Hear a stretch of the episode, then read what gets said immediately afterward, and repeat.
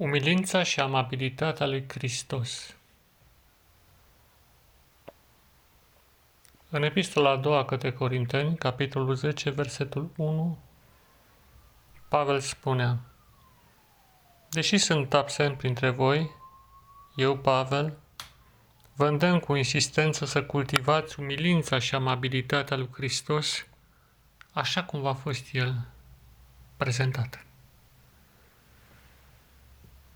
Umilința constă în a nu manifesta superioritate față de ceilalți, ci în a căuta pe orice cale să ajuți, să ridici, să îndemni pe cei din jur către calea lui Dumnezeu. Amabilitatea merge mai departe. Înseamnă să ai maniere frumoase, nobile, care exclud violența. Să fii aproape de oameni, să nu-i jignești, să nu rănești pe nimeni.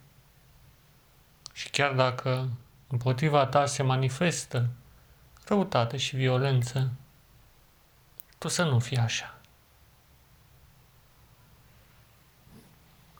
Într-o lume în care eul este înălțat și în care fiecare încearcă cumva să se ridice deasupra celorlalți, pare dificil să practici sfânta taina umilinței. Și iarăși într-o lume în care totul se bazează pe forță, pe apucătură, pe competiție, pare straniu să fii amabil, să fii bun să ai o inimă curată și să privești către celălalt cu bunăvoință. Dar acesta este Hristos. El se manifestă și există printre noi de fiecare dată când tu trăiești astfel de sentimente și de atitudini și le practici. Versetul 2. Deși nu sunt cu voi, vă implor încă o dată, cu toată îndrăzneala și încrederea pe care o am în voi, să stați împotriva celor care aparent ne recunosc, însă trăiesc conform tendințelor trupești. Există oameni strecurați printre cei credincioși Aparent și ei sunt de aceeași credință. Dar de fapt, ei sunt manevrați de tendințele trupești către superioritate, către violență și către toate manifestările urâte ale firii de căzute. Ei pretind că sunt creștini, dar nu sunt. Fiindcă viața e de de gol, comportamentul, atitudinile, vorbirea, totul crește împotriva lor. Și astfel înțelegem ce a spus Domnul prin cuvintele în care spune că cel rău a aruncat nechină printre grâul semănate către el. Anticristul a semănat nechină în țarina lui Dumnezeu, care este această lume. Și astfel, în biserica sa, vom întâlni totdeauna grâu și nechină. Dar, deosebirea vom face după cei care poartă, la modul practic, chipul lui Hristos. Fiindcă oriunde se practica Hristos, Hristos este. Este acolo. Fiindcă este imposibil să dovedești amabilitate, bunăvoință și umilință dacă el nu se află în inima ta. Acestea sunt trăsături suprafirești. Și dacă tu le manifesti, înseamnă că Hristos se află în sufletul tău. Este minunea minunilor. Unii oameni cer semne ca să vadă că Dumnezeu există. Dar atunci când se manifestă iubire și bunătate, ele dovedesc că Dumnezeu se află printre noi, chiar dacă nu ne dăm seama de aceasta. Într-adevăr, noi toți trăim în acest corp omenesc, dar nu ne conformăm tendințelor lui, fiindcă în acest corp au fost puse niște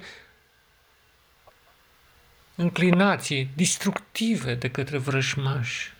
Din păcate, el a gravat în corpul uman niște lucruri teribile care ne îndeamnă la rău. Dar nu trăim conform cu aceste impulsuri. Iubim acest corp, îl prețuim, dar nu îi respectăm dorințele destructive, ci doar cele care se conformează chipului divin. Iar pe câmp, grâul și neghina sunt în competiție mereu. Nu se lasă neghina, vrea să sugrume grâul, să nu-i dea hrană sau să-i fure din ceea ce se află în pământ sau din lumina cerului și a soarelui. De o competiție în care cel credincios se află cu cei aparent credincioși din propria sa biserică. Oameni strecurați de cel rău. Oameni care nu-L cunosc pe Dumnezeu, dar și pretind și poate chiar predică numele Său. E o luptă teribilă în Biserica lui Dumnezeu, ceva groaznic.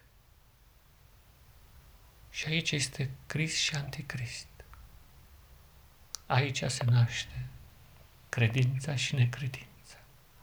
Iar ce vom vedea în lume la sfârșitul istoriei este doar o revărsare a acestui conflict din interiorul bisericii lui Dumnezeu. La fel, de adevărat e faptul că armele de război pe care le folosim, spune Apostolul Pavel, nu se bazează pe forța trupului nostru, ci pe energia pe care ne-o dă Dumnezeu, capabile să dărâme orice obstacol. O putere suprafirească se află în noi. Și nu există obstacol atât de înalt încât să oprească pe cel credincios în, av- credincios în avansarea sa către cer. Prin luptă noi demonstrăm orice argument sau vorbire ce se ridică împotriva cunoașterii lui Dumnezeu, demontăm orice afirmație împotriva autorității sale și supunem orice gând potrivnic ascultării de Hristos. Toate aceste gânduri frumoase, dragul meu prieten, te invit să le asculți și să le practici. Și începem cu umilința și amabilitatea lui Hristos. Pace ție, dragul meu frate, în Hristos și în umanitate. Pace ție, da, pace ție.